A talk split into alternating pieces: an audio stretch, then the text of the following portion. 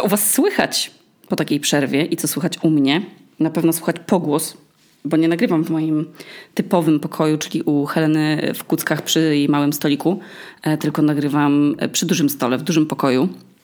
I na pewno, gdybym sobie zrobiła teraz taki daszek z rąk, ten pogłos byłby mniejszy, ale nie zamierzam tego robić, bo, bo i tak to, że usiadłam przed tym mikrofonem dziś, jest dla mnie pewnym wyzwaniem, bo yy, zapytałam, co u was słychać, bo jednak yy, trochę się nie słyszeliśmy i po takiej przerwie. I co słychać u mnie? O tym właśnie dzisiaj będzie odcinek. I nie było mi wcale tak łatwo yy, zasiąść do mikrofonu, bynajmniej, no słuchajcie, no to, to, zawsze po przerwie jest mi trudniej. Y, I też jednocześnie przebieram tymi nogami i już tak się nie mogę doczekać, bo, bo mam sporo do powiedzenia, ale też w tym samym momencie mam stres, jakbym znowu to robiła po prostu pierwszy raz. I to jest w sumie fajne uczucie, bo dostarcza takiej no to takie, adrenalinki, wiecie, takiego podniecenia, tak, no fajne to jest. Przerwy mi się zdarzają co jakiś czas i ja nigdy nie wiem, kiedy ta przerwa w zasadzie nastąpi. Czasami to wynika z powodu depresji, na szczęście nie tak było tym razem. Czasami wynikają z jakichś czynników niezależnych ode mnie, bo na przykład z mojej choroby albo Heleny choroby, a czasem na przykład, bo, bo wyjeżdżam gdzieś, ale tym razem tak mi się wydaje, przerwa się wydarzyła z bardzo śmiesznej w kontekście podcastów przyczyny, yy, dlatego że nie słuchałam a czego to do, do, tego dojdę dopiero? No, w każdym razie w ogóle nie wiem, czy też tak macie takie przemyślenia, albo czy może gadaliście z kimś y, na ten temat, ale y, jak na przykład na Harrym Potterze było napisane, że sztuka czytania zanikła, to ja chyba bym to zamieniła na sztukę słuchania, bo, y, no bo czytamy bez przerwy, nie? I to, co nam się wyświetla w telefonach, jakieś tam napisy na TikToku, wiadomości, maile, nawet częściej czytamy w, w środkach komunikacji, no bo przynajmniej nie trzeba patrzeć w oczy współ, współpasażerom. No więc wiecie, no tam sobie puszczamy serial i też napisy w nim lecą, więc to, to też czytamy i książki też pochłaniamy, przynajmniej wiecie, w mojej bańce. Y, w waszej pewnie też, skoro, jeśli mnie słuchacie, no to siedzimy sobie w niej wygodnie razem słuchanie tak w ogóle różne jest od słyszenia. To jest, to jest sztuka, która zanika chyba jakoś, nie wiem, po drugich urodzinach, obserwując yy, Helenę, bo Heleny teraz zanikła, jak ma dwa i pół. Oczywiście to żartuję, no bo ja wiem, że jej niesłuchanie od, odgrywa teraz ona swoją niezależność i to z tego wynika. Yy, I to nie ze złej woli. Ale jakiś czas temu miałam taką rozmowę z Anetą, że ona powiedziała, taka dość była wściekła, że wkurwiają, że ludzie w ogóle nie słuchają. Że można się z kimś spotkać i to spotkanie polega na tym, jak po prostu jest ta scena w Dniu Świra, w ogóle uważam, że Dzień Świra się nie zestarzał ani o jeden dzień. Ten film jest arcywybitny. To jest, ja nie wiem ile razy go widziałam, już znam e, każdą scenę na pamięć. I tak za każdym razem jak go widzę, to odkrywam coś nowego. I nie wiem, czy pamiętacie tam taką scenę w pociągu, jak Adaś Miałczyński jedzie i najpierw się zastanawia, czy jechać przodem, czy tyłem i rozważa wszystkie te y, za i przeciw. No a później w tej scenie z pociągu wchodzą y, kobiety i tam mówią a w nocy sobie śpię, śpię, śpię i one mówią, ja też, ja też. A później ona mówi, że a w dzień sobie chodzę, chodzę, chodzę i one mówią, ja, ja. I tak powtarzają i ta scena trwa tak z dwie minuty. I to jest taki absolutny bełkot, taki mm, kompletny stek jakichś przypadkowych wyrazów i zdań. I, i to w sumie faktycznie, no, jak się tak posłucha ludzi, tak z boku, którzy sobie gadają w restauracji albo gdzieś tam w parku, to te ich rozmowy zazwyczaj są tak konstruowane, no a tematy się zmieniają tylko jeżeli ktoś po prostu uda się mu dojść do głosu. No i Aneta była wściekła, że, że się po prostu nie da z nikim przeprowadzić głębokiej rozmowy. Nawet nie takiej głębokiej, tam wiecie, o życiu, śmierci, bo to jest w ogóle inna rzecz i logiczne, że nie ze wszystkimi ludźmi chcemy na takie tematy rozmawiać, ale takiej rozmowy pogłębionej, gdzie w ogóle osoba A odpowiada na to, co usłyszała osoby B, e, od osoby B i na przykład zapytuje się, pogłębia ten temat, w ogóle kontynuują jakiś temat z zaciekawieniem tej drugiej strony, a nie tylko, żeby dojść do głosu i powiedzieć coś o sobie. I myślałam sporo nad tym, z czego to może wynikać. Yy, I mam kilka przemyśleń. I pierwsze oczywiście jest związane z faktem, że się zawsze wszędzie spieszymy. No i o tym się dużo mówi, ale to jest, to jest tak tak jak kurwa z tym, wiecie, z piciem wody, nie? I z, I z dbaniem o rutynę snu. Że nie wiem, ile razy można mi przypominać, że ja się muszę napić wody. Można mi w dupę wszyć jakiś alert wibrujący wodny, a ja i tak po kilku godzinach się orientuję, że mam sucho w ustach na wiór i że przez cały dzień nic nie piłam. I, no i nie da się zaprzeczyć, że, że mamy na głowie bardzo dużo, no. A czasem też spotkania z ludźmi polegają tylko na tym, żeby jakiś tam small talk prostu sobie odbyć, no i lecieć dalej, no bo trzeba to zrobić, tam to zrobić, jeszcze się tu przygotować do pracy i wiecie, i wyprowadzić psa i coś tam. Mało kto ma taki lifestyle, że w ogóle, że wiecie, że w ciągu dnia może sobie iść na leniwą kawę i włączyć kalendarz w ogóle, wyłączyć ten kalendarz, co jest w głowie i po prostu sobie z kimś tak, wiecie, tak miło porozmawiać. To jest naprawdę przywilej chyba mm, tak żyć. I ja mam takie dni, ale u mnie dochodzi jeszcze fakt posiadania no, dziecka i takie stałe kontrolowanie, czy już trzeba zawieźć, odwieźć, zabrać do dentysty, wiecie, y, jakby zabieganie i takie zajęcie, może przestymulowanie trochę, jest jednym z powodów, który stoi nam na przeszkodzie, żeby jakoś tak z kimś naprawdę porozmawiać. I pamiętam też, że dużo trudniej mi było rozmawiać z ludźmi, tak z sensem, kiedy urodziłam Helenę i ona była bardzo mała i tak wiecznie dookoła była mnie, tak wiecie, or, or, na orbicie. I, no nie wiem, tam miała kilka miesięcy czy, czy roczek. W sensie nie da się z dzieckiem przyczepionym do siebie, które y, ciągle ma jakieś potrzeby i, i, i prośby, nie da się skupić na rozmowie. No. Tylko, a tu coś, wiecie, to coś spada, tu coś się rozleje, tu, ta, to się wspina, to drugie płacze, przeryw, coś, no cały czas coś się dzieje. I te pierwsze półtora roku z Heleną, każde spotkanie z inną matką i jej dzieckiem, to było głównie jakieś gadanie, o poczekaj, zaraz wrócę, albo tutaj, a co mówiłaś? Y, y, wchodził kolejny temat i zaraz znowu, no kurde, poczekaj, muszę iść tam do toalety z nim.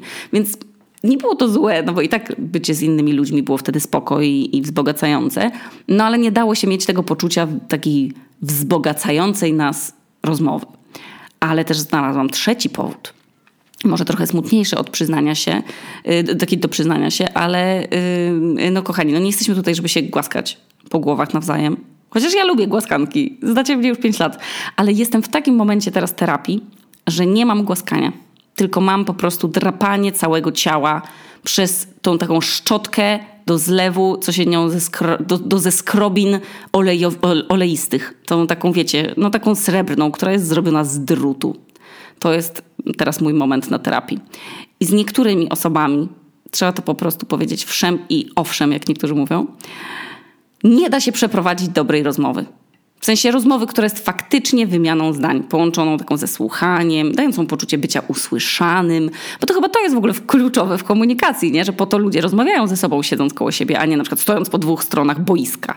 Że celem w ogóle no, rozmowy jest przekazywanie informacji, ale finalnie też takie poczucie, że się zostało usłyszanym i że, że to taka potrzeba zauważenia nas i usłyszenia nas została zaspokojona.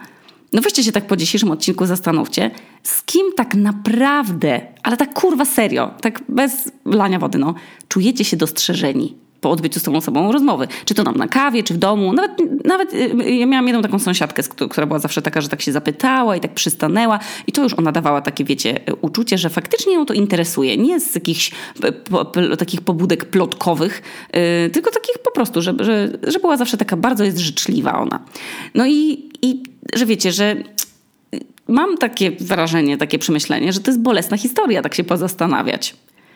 Bo może się okazać, że większość znajomości w naszym życiu jest absolutnie płytka i bezsensowna. I tak naprawdę poza zapełnianiem nam czasu, e, że spędzamy mm, czas w społeczeństwie, jakby w, w jakichś grupach, czy, czy tam w, w jakichś paczkach ludzi, czy w ogóle w jakichś, nawet w jakichś wyznaniowych organizacjach, czy coś, że poza tym, że to nam daje, zapewnia takie poczucie wspólnoty i budowania jakiejś tam swojej społeczności, to nie daje nam to absolutnie nic.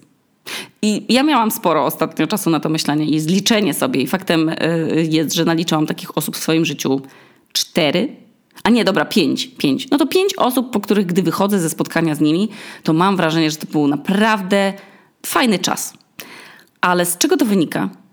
W ogóle, że z niektórymi wiecie, te rozmowy się odbywają tak gładko i tak płyną i wychodzimy z nich z takim poczuciem bycia dostrzeżonym, właśnie usłyszanym i przede wszystkim, że ktoś nas naprawdę słucha, bo nas lubi.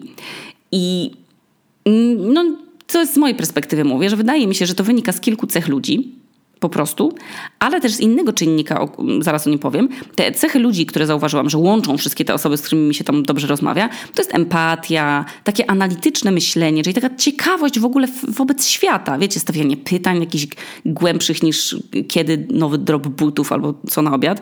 Więc to takie myślenie lekko filozoficzne, albo taka ciekawość, taka wrażliwość wobec świata. I tym wrażliwym można być nawet, wiecie, będąc ekstrawertykiem. To chodzi o tę taką wrażliwość rozumianą jako fakt dopuszczenia do siebie możliwości bycia takim bezbronnym, takim otwartym. I nie wkładania maski po prostu podczas rozmowy, ani udawania kogoś, kim się nie jest, bo takie osoby mogą podczas rozmów próbować się na przykład wiecznie popisywać, starać się nam zaimponować, mówiąc jakieś tam zupełnie niezwiązane z, z tematem rzeczy. Ogólnie wydaje mi się, że jak ktoś mówi tylko o sobie, tak wiecie, nie dopuszczając do słuchania tej drugiej strony, no to relacja z tą osobą jest nierówna z jakiegoś powodu. Może ten ktoś na przykład czuje, że musi nam czymś za, zaimponować, albo nas sobą zaciekawić, żeby dostać od nas uwagę, a może, nie wiem, ma jakieś straszne braki i potrzebuje, żeby ktoś wyraził nad nimi zachwyt i go pochwalił, a może, no nie, no nie wiem, no nie chcę się bawić w jakieś analizy, nie? Ale wydaje mi się, że to jest trochę wyrażone tym, takie, takie w sensie to jest takie przejaw nie, niezaopiekowania się sobą, takie imponowanie komuś, skakanie, robienie przed nim fikołków, y, też z jednoczesnym w ogóle brakiem zainteresowania tym, co ta druga osoba może chcieć powiedzieć. I takie osoby, wiecie, no ciężko będzie je nakłonić do rozmowy. Raczej to będzie taka szarpanina i przekrzykiwanie się. I na bank macie dookoła siebie takie osoby, z którymi właśnie w taki sposób wygląda dialog. I, i w zasadzie to jest wtedy monolog. No bo się tak siedzi i, i, i się słucha po prostu, co ta osoba mówi i mówi, i mówi, i wiecie, tak w sumie w zasadzie szkoda jej przerywać. No może, może nie szkoda, ale no po prostu nie da się, no bo ten monolog już leci i nie wiadomo, gdzie się wtrącić. No i co wtrącić? Coś o sobie? Skoro to i tak nic nie daje, bo ta osoba po prostu mówi o sobie. I słuchajcie, to każdy z nas przynajmniej zna kilka takich osób, no, albo nawet całe masy, zależy w jakim środowisku się jest i pewnie też ile się ma lat. I fatalnie, jeżeli tylko z takimi rozmówcami mamy kontakt, no i się możemy wtedy czuć, jakby wszystkie nasze relacje były takie właśnie powierzchowne i, i płytkie. Nie wiem, może też nie każdy potrzebuje mieć, wiecie, tak posiadać y, te, głębsze relacje. Może niektórzy po prostu, dla nich to jest okej okay, posiadanie wielu, ale takich mm, trochę niezobowiązujących może dzięki temu, tego, temu niech pogłębianiu, nie wiem, no ale no nie musi tak być, jeżeli porzucimy konwenanse. No bo warto sobie odpowiedzieć na pytanie, czy z pierwszego powodu tego, tych płytkich rozmów, o którym mówiłam na początku, czyli ten pęd, ten taki kalendarz nakręcony, jak Baracka Obamy przed wyborami, no to czy patrzenie na zegarek bez przerwy y, po, pozwala nam na utrzymywanie kilku relacji, czy raczej, raczej wolimy mieć ich mniej, ale takich właśnie bardziej znaczących, takich meaningful, wzbogacających nas, nie pozostawiających na, po spotkaniu uczucia bycia zlanym, tylko wspólnie takim ubogaconym, albo przynajmniej takim właśnie wysłuchanym, takim, że z jakąś nową wiedzą się wychodzi o tej osobie y, i, i też, że ta osoba jest nas, nas, ciekawa, że to takie fajne, wzajemne, nie? I nie mówię też w sumie tylko o, o spotkaniach, ale na przykład też kontaktach rodzic-dziecko, bo też bardzo się staram, żeby rozmawiając z Heleną pokazywać jej, że serio jestem ciekawa tego, co mówi. Nawet jak mówi jakieś, wiecie, wymyślone, śmieszne historie, albo szósty raz opowiada, jak spadła ze zjeżdżalni i się w brodę uderzyła, no to zadaje jej pytania i reaguje na to, co mówi, żeby czuła, że to nie jest dla mnie jakaś nudna historyjka, tylko jej słowa mają moc, mają dla mnie znaczenie i że ona jest ciekawa, że po prostu to, co ona mówi, jest dla mnie ciekawe, dlatego też ona jest dla mnie ciekawa. I to dookoła teraz tego grzebie na terapii. I to jest kurwa. Ja już wiem, jaka jest idealna metafora terapii. To jest tak, że jak czyścicie odpływ w wannie albo pod prysznicem, to takie obrzydliwe uczucie, no nie, ale no trzeba to robić. I chcecie z tego odpływu wyjąć włosy. No to bierzecie papier albo tam przez rękawiczkę, zbieracie te włosy, co są tam na sitku, ale okazuje się, że jak za nie ciągniecie, to z tej rury wychodzą te włosy i wychodzą, ciągną się, ciągną. Wy już kurwa drugi zamach robicie, nawijacie po prostu na, na rękę, już połowa posadzki w łazience w tym szlamie i ciągniecie. Te włosy mają setki kilometrów, kurwa, już prawie dzwonicie po pomoc. Już wam pot się skrapla na czole. Już, już w końcu, na samym końcu już myślicie, że jesteście tej włosowej, oślizgłej liny. Jak u roszpunki, warkocz, ale roszpunki, którą nie jesteście i wcale się nie pisaliście na takie sytuacje. I w końcu, na końcu tej włosowej losowej liny jest, domyślacie się co? Już? No na końcu tej liny jest oczywiście dzieciństwo. Tada! Nie jest to żadne oczywiście zaskoczenie. No i jestem w tym momencie życiowym, że nie wszystkie wspomnienia z tego mojego dzieciństwa napawają mnie radością. No i okazuje się, że wiele z nich przykryłam sobie jakąś tam grubą pierzynką wyparcia i usprawiedliwień i nie miałam w ogóle do nich dostępu przez wiele lat, ale one miały nadal wpływ na moją codzienność, na, na to, co się teraz ze mną dzieje. No i sporo z tych rzeczy już mam przegadane, też z rodzicami. Widzę, że, że w naszych relacjach też zachodzą pozytywne zmiany. Jakby fajnie. Ale zauważenie analogii pomiędzy moimi uczuciami doros w dorosłości, a tymi zakopanymi w dzieciństwie, które jako nastolatka czy, czy małe dziecko skrzętnie, wiecie, zakopywałam sobie tam pod ten dziecięcy dywan, to mi daje opór, ulgę. Przysięgam, chciałabym do mojej pani wysłać wszystkich ludzi. Wszystkich powinien powstać jej odlew, po prostu taki chatbot sztucznej inteligencji, żeby dla każdego starczyło, żeby każdy mógł dotknąć tego absolutu. Oczywiście z logicznych względów nie mogę się dzielić z wami namiarami, ale wie, poza tym i tak już jest fully booked, ale jakby wierzę, że te uczu takie uczucie ma każdy, kto w końcu trafia do terapeuty, z którym ma takie, takie kliknięcie, no, że jest kompatybilny metodą, dynamiką, tą wrażliwością e, do nas. Każdy ma takiego swojego idealnego e, terapeutę, ale no, sztuką jest po prostu na niego w końcu trafić. Szkoda, że nie ma Tindera dla terapeutów. To w ogóle byłoby świetne. Jak ktoś ma pomysł na aplikację, bardzo proszę. No ale dobra, bo my nadal o słuchaniu i słyszeniu jak tak się grzebię w tej swojej przeszłości i tak szukam analogii, kiedy jeszcze się czułam tak, jak w jakiejś tam obecnej sytuacji, to bardzo często jest to związane ze smutkiem właśnie bycia jako dziecko nieusłyszaną albo niewziętą pod uwagę, taką wykluczoną z partycypacji w czymś, w jakimś, jakimś podejmowaniu decyzji, no bo wiecie, kiedyś się uważało, że dzieci i ryby głosu nie mają. Albo, że mówicie do kogoś, a ten ktoś wam tak po prostu przytakuje, tak mhm, mhm, ale wiecie, że w ogóle was nie słucha. I ten smutek bycia nieusłyszanym a też co za tym idzie, jakby to takie uczucie nieusłyszenia pociągnąć, no to z tego odpływu tam się wyciąga nagle poczucie odrzucenia, wiecie, bycia nieważnym, bycia niewystarczająco ciekawym, po prostu też no, niewystarczającym. I to ciągniemy to, a to nagle się wynurza poczucie bycia na ostatnim miejscu i w ogóle do same nieprzyjemne rzeczy. Ale terapia daje nam też to, że nie zostawia nas z tymi uczuciami samemu, tylko pozwala nam nadawać tym wspomnieniom albo uczuciom inną wartość, inne znaczenie. I jest to bardzo złożone. No i każdy nurt terapii też używa innych metod do tego, ale cel jest jakby jeden. Odczulić nas na te bolesne uczucia i w ich miejsce wstawić pozytywne przekonania. I, i oczywiście nie jest to łatwa droga, ale jak zaczniemy wcześniej, to może resztę życia uda nam się przeżyć w takim względnym spokoju, kochani. No ale może dlatego, że nie zawsze się w swoim dzieciństwie czułam zauważona, czego nie mówię już ze smutkiem i żalem, tylko po prostu stwierdzam ten fakt. Mogę z dużą wrażliwością podchodzić teraz do Heleny i do innych ludzi, żeby im tego uczucia nie dawać. Czyli jak jestem ciocią i spędzam czas z synkiem, na przykład Maszy, i on ma 7 lat, to mimo tego, że się widzę z nią, i jestem ciekawa, co u niej, to zawsze też poświęcam uwagę jemu. Co u niego słychać? Czy był ostatnio na jakichś ciekawych urodzinach? Jaka jest ulubiona jego postać ze Star Wars? O czym teraz najbardziej marzy? A co czyta w szkole? Pff, nie wiem, wiecie, zawsze jak widzę, jak się z nim widzę, to zawsze zadaję mu jakieś pytanie, ale nie tylko po to, żeby odpierdolić tę formułkę i zadać jakieś pytanie, a co tam w szkole?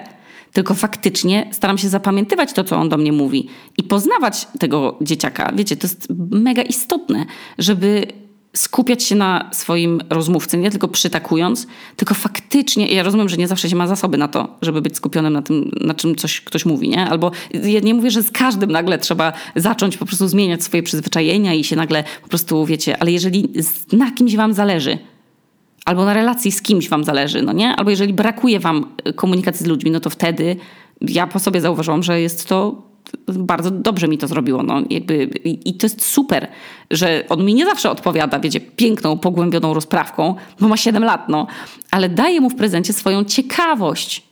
A wydaje mi się, że to jeden w ogóle z najpiękniejszych prezentów, jakie można komuś dać. Po prostu zaangażowanie, ciekawość i, i wysłuchanie. I ostatnio była u mnie Lena, moja ta przyjaciółka z, od, od, z gimnazjum jeszcze przyleciała na Islandię i zajęło jej to 6 lat. To tak gwoli pocieszenia innych emigrantów, do których e, przyjaciele raczej nie przylatują, bo mają za daleko albo na przykład jest u nich za zimno. Więc 6 lat i, i macie sukces. Ale przyleciała i miałyśmy cztery takie absolutnie fantastyczne dni grzebania w swoich głowach. Nie, nie wiem, czy to było w naszej 17-letniej relacji coś bardziej zbliżającego niż ten wyjazd. E, no i byłyśmy w gorących źródłach w Kwamsvik, e, jeździłyśmy na wycieczki, puszczałyśmy sobie nawzajem swoje ulubione piosenki, gadałyśmy, słuchałyśmy, leżałyśmy w ciepły dzień na obsranym przez mewy klifie i rozmawiałyśmy na naprawdę całe spektrum tematów. I powinniśmy chyba e, nagrywać te rozmowy i zrobić z nich jakiś modelowy program poruszania trudnych tematów. Tak mi się wydaje. Ale mam wrażenie, że poznałam e, Lenę jeszcze lepiej, no, jeszcze głębiej. Tak nawet przede wszystkim na nowo, bo, bo wiecie, no jak się kogoś zna wiele lat, to sobie warto czasami zrobić taką aktualizację.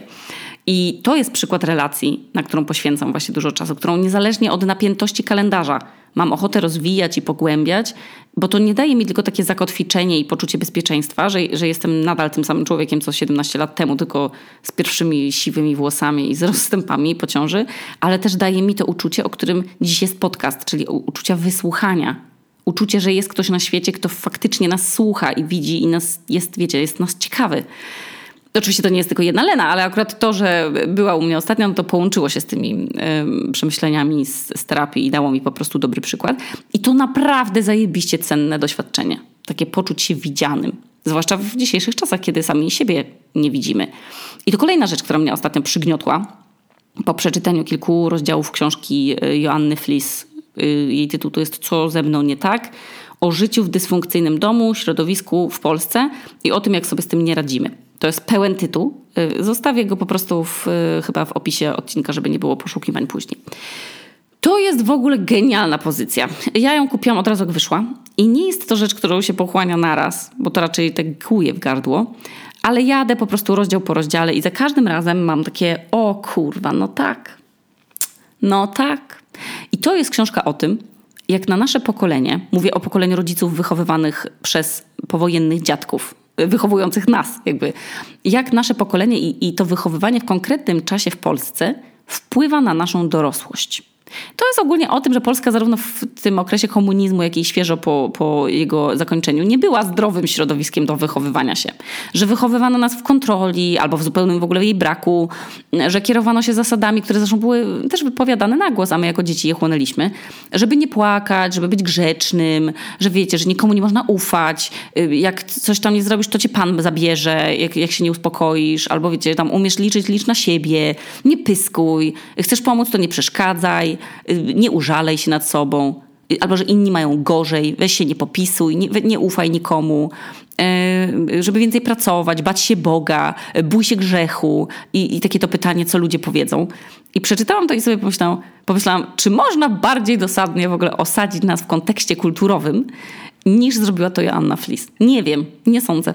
I tak czytałam tę książkę, dużo z niej wyciągając i natknęłam się na kolejną rzecz, która mi otworzyła oczy, o której mówiła mi moja terapeutka, a którą jakoś tak puściłam mimo uszu. I tym samym wezmę łyka wody. Umiejętność słuchania siebie i swoich potrzeb, takich jak na przykład picie wody. Ona nie jest wrodzona. W sensie mówię o takich potrzebach jak na przykład jedzenie. Jeśli nasi rodzice nawet, że, że nie chcemy zjeść obiadu, bo nie jesteśmy głodni, reagowali nerwami, no to jak my się na przykład mieliśmy nauczyć poczucia sytości? Że jesteśmy po prostu syci i nie chcemy jeść. I zmuszaliśmy się wtedy do jedzenia, bo tam, nie wiem, babci będzie przykro. A jeżeli nam kazali jeść na przykład do końca, bo właśnie babci będzie przykro, no to jak mali, mieli nas nauczyć szacunku do swojego ciała i decydowania o sobie? I na przykład umiejętności ładnego odmawiania. I akurat nie mam takich doświadczeń, ale one są po prostu bardzo dobrym przykładem. I przeczytam wam, bo mam na Kindle zaznaczony ten fragment o tym, że nauka traktowania własnego ciała w sposób, na jaki zasługuje, jest dla wielu z nas potężnym wyzwaniem. I teraz czytam. Tak jakby poza silnym bólem ludzie nie czytali, nie odczuwali lub natychmiast ignorowali płynące z niego w domyśle ciała sygnały. Warto odpowiedzieć sobie na pytanie, jak często w ciągu dnia zastanawiamy się nad tym, czego potrzebują nasze ciała. Jak często kontynuujemy pracę mimo głodu. Kładziemy się spać zbyt późno, spożywamy rzeczy pozbawione substancji odżywczych, ignorujemy i wstrzymujemy potrzeby fizjologiczne, zagłuszamy ból lekami, a zmęczenie alkoholem. I to też jest o słuchaniu. O słuchaniu granic swojego organizmu, które myślę, że jako ludzie stale przesuwamy i który ja też stale przesuwam, nie pijąc wody na przykład. Albo zamiast obiadu zjadając kanapkę. Albo idąc gdzieś, gdzie nie muszę, mimo silnego na przykład bólu brzucha, y, ale idę tam, bo na przykład tak wypada. I nie słuchałam też swojego ciała pijąc na przykład hektolitry kawy, a której odstawienie miesiąc temu bez kitu jednak miało duży wpływ na moje życie i okazało się, że taki niepokój w klatce piersiowej, takie niemiłe, lękowe stany, które miałam bez przerwy y, przez całe swoje życie, to nie były rzeczy z głowy, tylko to była kofeina, która mnie już nie, nie miała dla mnie, na mnie takiego efektu pobudzenia, tylko miała efekt takiego y, poirytowania i takiego lęku, że takie, trochę takie napięcie, takie, nie wiem, że cały czas czułam, że coś, coś mi grozi albo coś muszę zrobić. I w ogóle nie słuchałam tego, nie brałam tego jako coś, co mogę zmienić, bo myślałam, że tak po prostu mam, no i czasami leki mi to zagłuszały, a czasami nie. A poza tym nie wyobrażałam sobie bez kawy życia, no bo jak?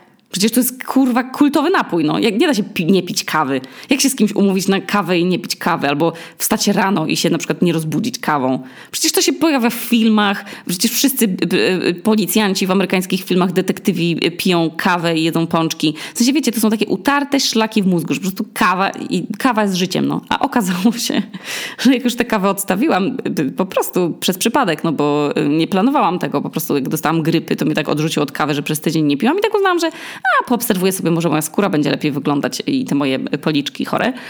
A okazało się, że jak już tę kawę odstawiłam, słuchajcie, to rano jestem opór wyspana, szybciej zasypiam, lepiej się regeneruję i że da się żyć. Ja nie, ja nie wiem, ja nie wierzę, że to mówię, bo, bo piłam kawę od liceum.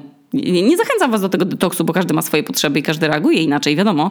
Ale to jest jeden z tych sygnałów, które wysyłało mi ciało, które po prostu miałam w dupie przez, no nie 30 lat, no nie, ale przez, przez 15. Aż do teraz.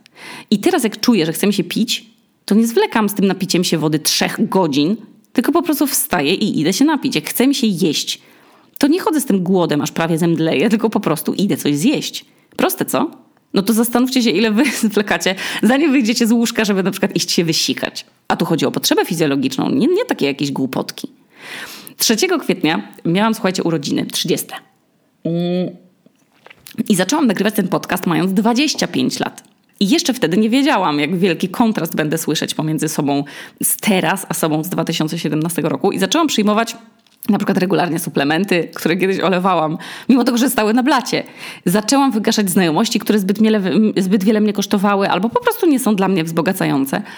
I zaczęłam faktycznie skupiać się na rozmowach z ludźmi i starać się coraz bardziej dostrzegać, co robię z kurtuazji albo z wychowania, z kultury, z której pochodzę, a co ze szczerej po prostu swojej chęci. I czy to mi zawsze wychodzi? No nie, no. Kurwa, no nie, ale jestem świadoma tego, że warto iść w tym kierunku i po prostu się zająć sobą, a nie wszystkimi dookoła. No, tak wiecie, byleby zagłuszyć swoje potrzeby i, i, i tak po prostu się zastanowić, na co ja mam ochotę.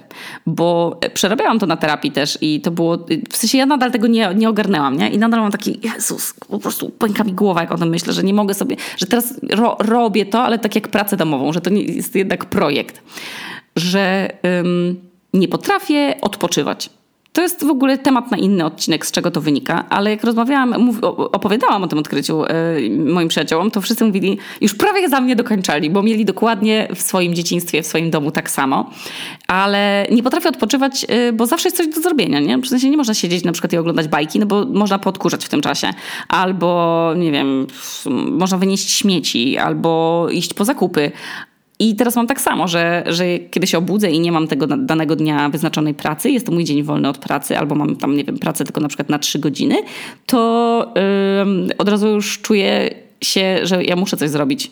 Że nawet jak miałam tę grypę potworną w marcu, to czułam, że ja nie mogę po prostu się regenerować, tylko musiałam sobie włączyć audiobooka w tło musiałam słuchać audiobooka. Przecież nie mogę tego czasu y, leżenia y, w ciemnym pokoju zmarnować i po prostu leżeć w ciszy, tylko muszę się dokształcać, muszę się uczyć czegoś, albo przynajmniej mieć rozrywkę w postaci jakiejś, wiecie, książki. Y, cały czas przesuwałam sobie tę swoją granicę odpoczynku i przestałam myśleć o tym, co mam ochotę zrobić i robiłam tylko rzeczy, które są potrzebne, żeby je robić. Miałam takie momenty, że na przykład chodzę na jogę dla przyjemności, ale też jednocześnie stała się ona trochę jako że umieściłam w bezplanerze i ona tak dobrze mi, wy, tak mi ładnie wypełnia te takie moje dni, to jako, że nawaliłam sobie e, w swoim kalendarzu tygodniowym olbrzymią liczbę różnych zajęć, co mam wrażenie, że też wynika z tego, że po prostu bardzo długo byłam z Heleną i, i głównie myślałam o jej potrzebach, to pomyślałam sobie, że teraz sobie odbiję, nie? I dowaliłam dwie godziny islandzkiego, dwie godziny angielskiego, trzy godziny jogi, jedna godzina terapii, półtorej godziny, przepraszam, miałam półtorej godziny, e, półtorej godziny sesję. Y, I tak to wszystko sobie, tak wiecie, poustawiałam i okazało się, że wcisnąć pomiędzy to jeszcze inne obowiązki, takie jak sprzątanie w chacie, gotowanie, zajmowanie się Helenką, ale też na przykład właśnie pisanie y, czy robienie podcastów, to słuchajcie, okazało się, że mnie to przygniotło. Po prostu miałam wrażenie, że jak moja terapeutka, i również to moje chorowanie, bo nie choruję już odkąd przestałam nagrywać, czyli tam, no nie wiem, chyba z miesiąc już, nie byłam ani razu chora od tego momentu. I podejrzewam, że po prostu z tego wynika to, że pozwoliłam się swojemu ciału zregenerować. Wyrzuciłam ze swojego e, kalendarza jedną godzinę jogi, wyrzuciłam jedną godzinę e, angielskiego. E, po, po, pomieszałam sobie ten kalendarz tak trochę, żebym miała na przykład dwa pełne dni na pracę. Nie po prostu po, gdzieś tu dwie godziny wyrwane, tu trzy godziny wyrwane, bo już zaraz muszę iść na islandzki. Tylko takie wiecie, w całości dla mnie, że mogę usiąść i sobie pomyśleć, Jezus, niech ta kreatywność w końcu do mnie wróci. Bo faktycznie, tak jak powiedziała mi ostatnio też kiedyś przyjaciółka, że ja nie mam czasu nawet na to myślenie kreatywne, żeby coś do mnie przyszło, tak z nudy, bo zazwyczaj mózg wymyśla fajne rzeczy z nudy, bo ja sobie nie daję się nudzić. Cały czas, jak widzę, że mam tu jakieś, dobra, 15 minut, dobra, to tutaj można na przykład y, wstawić rumbę, nie? Albo na przykład można coś wstawić do gotowania. Może trzeba wyjąć coś z zamrażalnika, żeby było na wieczorem. Yy, yy, jakby to cały czas gdzieś w głowie miałam takie, że muszę coś robić, muszę coś robić, nie mogę usiąść, nie mogę poczytać książki w ciągu dnia. I moja terapeutka się pyta, czemu nie możesz poczytać książki w ciągu dnia? Ja powiedziałam, yy, bo ludzie nie czytają książek w ciągu dnia, bo są w pracy. Więc dlaczego ja mam czytać książkę w ciągu dnia? Ludzie go nie robią. A co mam, oglądać serial w ciągu dnia? Ona mówi, mm, no dlaczego nie? Ja mówię, bo tak robią studenci. A ja już nie jestem studentką. A on mówi, ale dlaczego ty sobie tak szufladkujesz, że tylko serial w ciągu dnia może, może oglądać tylko osoba, nie wiem, w danym statusie albo która ma dany zawód. I sobie pomyślałam, nie wiem. A ona powiedziała, przecież chciałaś tak ułożyć swoje życie, żeby, żebyś miała pracę o elastycznych godzinach, żebyś mogła właśnie sobie, jakby robiłaś wszystko, żeby w taki sposób sobie to, to życie poukładać. Masz to teraz, to czemu z tego nie korzystasz? I sobie pomyślałam, no nie wiem. Nadal nie wiem. W sensie podejrzewam, ale, e, ale jeszcze będę się w, się w tym zagłębiać. I dlatego nie nagrywałam. Dlatego dałam sobie czas na wynudzenie się. Dałam sobie czas na y, robienie rzeczy, które po prostu mam ochotę zrobić. I jak zapytałam się Asi, samej siebie, co masz ochotę dzisiaj porobić? Ponieważ dziecko jest w żłobku, możesz coś porobić. Nie, nie, nie chodzi o rzeczy domowe, nie chodzi o sprzątanie, nie chodzi o gotowanie i wstawianie prania. Co masz ochotę porobić? To słuchajcie, aż mnie zmroziło, że mam tyle rzeczy do dyspozycji, które mogłabym zrobić. I wybranie jednej było już naprawdę dużym wyzwaniem. I zauważyłam, że na przykład nie mam problemu z tym, żeby Helenę pytać, co ma ochotę porobić, bo odbieram ją na przykład, albo Amadeusz ją odbiera, albo ja, no i przy, przychodzę do e, tego żłobka i się pytam, a co masz ochotę teraz porobić? I ona mówi, że albo chce jechać na kakao, albo chce iść do zoo, albo chce iść do jakiegoś konkretnego parku, albo chce się pobawić z Tymonem, albo chce iść na kulki. To jest pełen wachlarz rzeczy, które ona może ten, ale jakby jej zadaje pytanie i faktycznie robimy to, na co ona ma ochotę, Chyba, że tam, nie wiem, pogoda nam y, krzyżuje plany. Ale jeżeli na przykład miała ochotę ostatnio jechać autobusem, to pojechałam z nią tym autobusem i się świetnie bawiłyśmy. I ciężkie jest to dla mnie w zasadzie do zaakceptowania, że tak trudno mi było przez kilka lat odmawiać sobie swoich przyjemności, w sensie takich zastanawiania się nad tym, co mam ochotę porobić i słuchania tego, co sama mam sobie do, do powiedzenia. Nie wiem, kiedy straciłam ten głos i czy w ogóle odzyskanie go takie połowiczne jest ok, czy powinnam jeszcze częściej zadawać sobie to pytanie, na co mam ochotę i co chcę robić w swoim wolnym czasie, jak chcę go zagospodarować. I powiem Wam, że to jest y, jedno z większych dla mnie odkryć, które pozwoliło mi na dobre, nie czuć takiego wyrzutu sumienia z tego, że nie nagrywam, bo jakby ja i tak, wiecie, ja mam rzadko współpracę, moja pensja nie zależy od tego, czy, czy nagram odcinek, czy nie, więc ja to robię po prostu hobbystycznie już teraz w zasadzie. I jak myślę sobie, Jezus, czy ja mam ochotę o czymś opowiedzieć, to dopiero po tym dłuższym czasie, kiedy siadłam sobie do swojego notesika, i zobaczyłam tam jakieś, czasami mam jakieś słowo kluczowe zanotowane, czasami jakiś tytuł po prostu podcastu jest dla mnie zabawny i, i, i myślałam, żeby o nim zrobić, to dopiero tam, nie wiem, w poniedziałek poczułam, że mogę usiąść i faktycznie coś nagrać. Hm. Zajęło mi to trochę czasu, ale mam nadzieję, że się, yy, że się nie zanudziliście teraz ani słuchając, ani czekając. Mm, I że się będziemy słyszeć częściej, w sensie, no nie wiem kiedy teraz się usłyszymy, ale mam nadzieję, że zaraz mi się znowu odblokuje ten mój przepływ y, mówienia i że będę miała wam coś znowu ciekawego do opowiedzenia. A mam już kilka pomysłów i mam wrażenie, że już teraz poukładałam sobie w głowie y, też, gdzie umiejscowić nagrywanie podcastu w, moim, w mojej hierarchii potrzeb, y, tak żeby cały czas to robić, ale też z dużą, z dużą przyjemnością. No. I, I y, od razu mówię o tym, że nie polecam zapełniania sobie kalendarza, nawet rozwojowymi i przyjemnymi rzeczami, kosztem swojego odpoczynku i, i takiego wolnego czasu. No. Także podzielę się z Wami może jakimś odkryciem następnym razem. Y, kiedy to będzie, nie wiem, mam nadzieję, że wkrótce ale tymczasem do usłyszenia. Zostawiam Wam w opisie odcinka tytuł tej książki, o której mówiłam. Nie jest to żadna współpraca, to jest po prostu moje odkrycie, ale wiem, że pewnie będzie to poszukiwane. Także do usłyszenia. Tu Okuniewska z nadpiwniczki w Reykjaviku, a to był odcinek o słuchaniu.